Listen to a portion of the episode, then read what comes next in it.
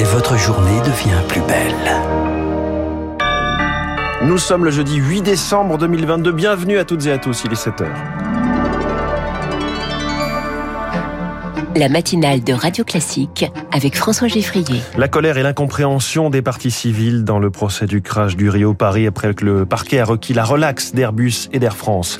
Contre les déserts médicaux, forcer les nouveaux médecins à s'installer dans des lieux abandonnés, proposition de loi lancée dans l'hémicycle. Et puis l'orthographe, la bête noire des enfants, le niveau baisse continuellement, 25 fautes en moyenne sur une dictée de 70 mots. Après ce journal, en progrès justement, mais toujours avant-dernier de la classe européenne, la France taxe toujours massivement ces entreprises. Ce sera l'édito de François Vidal à 7h10. 7h15, les stars de l'écho avec un, un mousquetaire, Athos, mousquetaire de la tech qui a de nouvelles armes pour retrouver son lustre passé. Je reçois son co-directeur général, Philippe Oliva.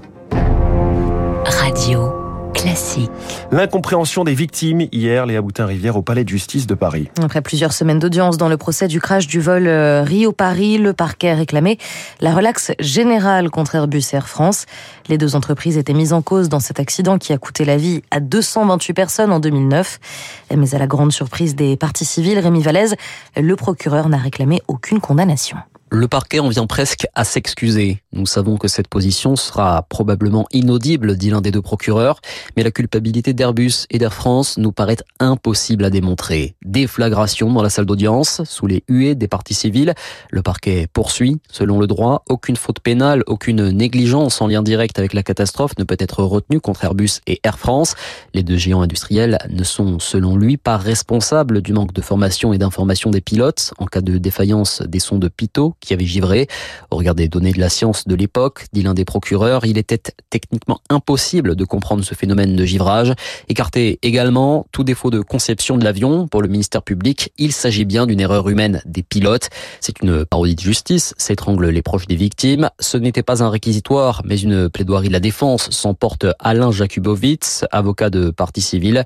Sidéré mais confiante, les familles de victimes s'accrochent désormais au verdict attendu dans quelques mois. Vous l'entendiez, les parties civiles furieuses, car si pour le parquet il n'y a eu qu'une erreur humaine, euh, pour l'ancien commandant de bord Jean Serra, désormais consultant, eh bien le procureur fait fausse route. Regardez ce qui vient de se passer avec le 737 MAX. C'est aux États-Unis. Là, ça n'a pas à transiger. Hein. Il n'est pas question de remettre en cause Boeing. Il est question de dire, là, ce jour-là, vous avez fait une erreur gravissime et vous devez assumer. En ce qui concerne Air France et surtout Airbus, je suis désolé, mais ils ont été fautifs par manque de réactivité, par manque de prise en compte sérieuse, alors que c'est la base même de la sécurité. Pendant plusieurs années, il y a eu de plus en plus d'incidents gravissimes où ça a failli mal se terminer. On ne peut pas laisser passer quelque chose sans dire, et eh, là, on va analyser. Là, on a attendu. Eh ben voilà, on a attendu, mais trop longtemps. Un dossier réalisé par Rémi Vallès. La dernière ligne droite pour les négociations sur la réforme des retraites. Plusieurs dirigeants syndicaux sont reçus dans la matinée par Elisabeth Borne, mais séparément.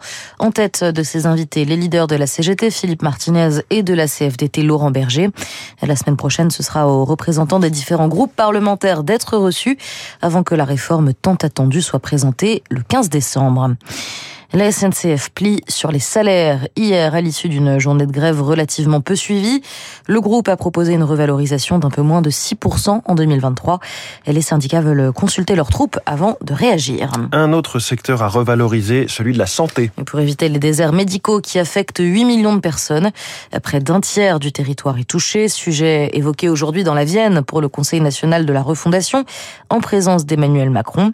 En parallèle, une cinquantaine de députés lancent une proposition de loi sur ces déserts avec comme colonne vertébrale, Lauriane Toulmont, la régulation de l'installation des médecins. C'est l'urgence de la situation qui les a poussés à se réunir. Ils viennent tous de territoires touchés par les déserts médicaux, des députés de gauche, de droite et de la majorité présidentielle. Yannick Favnek-Beko du groupe Horizon. Il y a une colère profonde devant cette injustice flagrante d'inégalité territoriale d'accès aux soins. Je considère que le gouvernement n'a pas pris la mesure de cette fronde qui gronde dans nos territoires. Une seule solution, la régulation. Le communiste Nicolas Sansu. Que l'on dise, euh, ben voilà, vous êtes 8000 médecins à sortir, eh bien il y a 8000 endroits où vous pouvez aller. Vous en avez 1000 où il y a des départs en retraite en zone surdotée, donc là vous avez le droit d'y aller.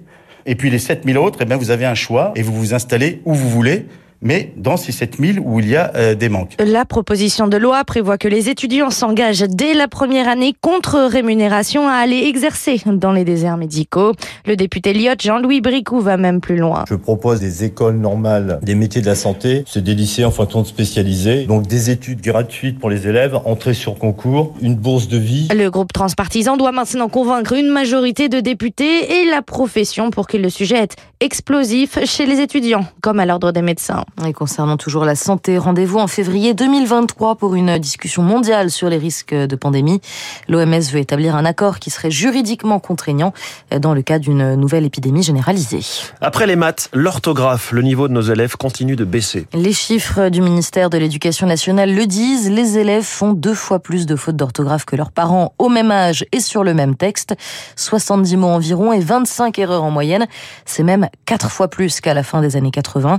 Et pour Guylaine David, co-secrétaire générale et porte-parole du SNUP FSU, ces mauvais résultats sont la conséquence des réformes successives à l'école. Les plus grosses difficultés, c'est les accords entre le sujet et le verbe. C'est ce qui demande le plus en plus de compétences aussi en compréhension, parce qu'il faut bien comprendre un texte pour pouvoir euh, l'écrire et le retranscrire. On sait aussi que lire des textes aussi est important pour euh, structurer l'orthographe. Les mots qui sont habituellement utilisés sont connus, mais il y a beaucoup de facteurs qui font que euh, cette dictée, elle est moins bien réussie euh, que les années précédentes et qu'on a de plus en plus d'élèves en difficulté socialement. Et donc, on a un creusement des inégalités aussi. Et on n'arrive pas réduire ces inégalités, tout simplement parce que euh, on a besoin de moyens pour pouvoir avoir un niveau meilleur dans les classes. Propos recueillis par Léonard Cassette. Et c'est chez en bref que Célio tente de donner un second souffle à Camailleux. L'enseigne de prêt-à-porter masculin a racheté la marque de l'ancienne entreprise du textile féminin.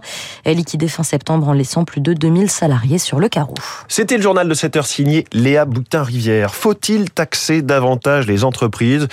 Pas la peine, nous sommes déjà vice-champions d'Europe en la matière, va nous dire François Vidal dans un instant. Puis cette question, comment le français Athos peut remonter la pente boursière et technologique? Son co-directeur général Philippe Oliva est ce matin la star de l'écho.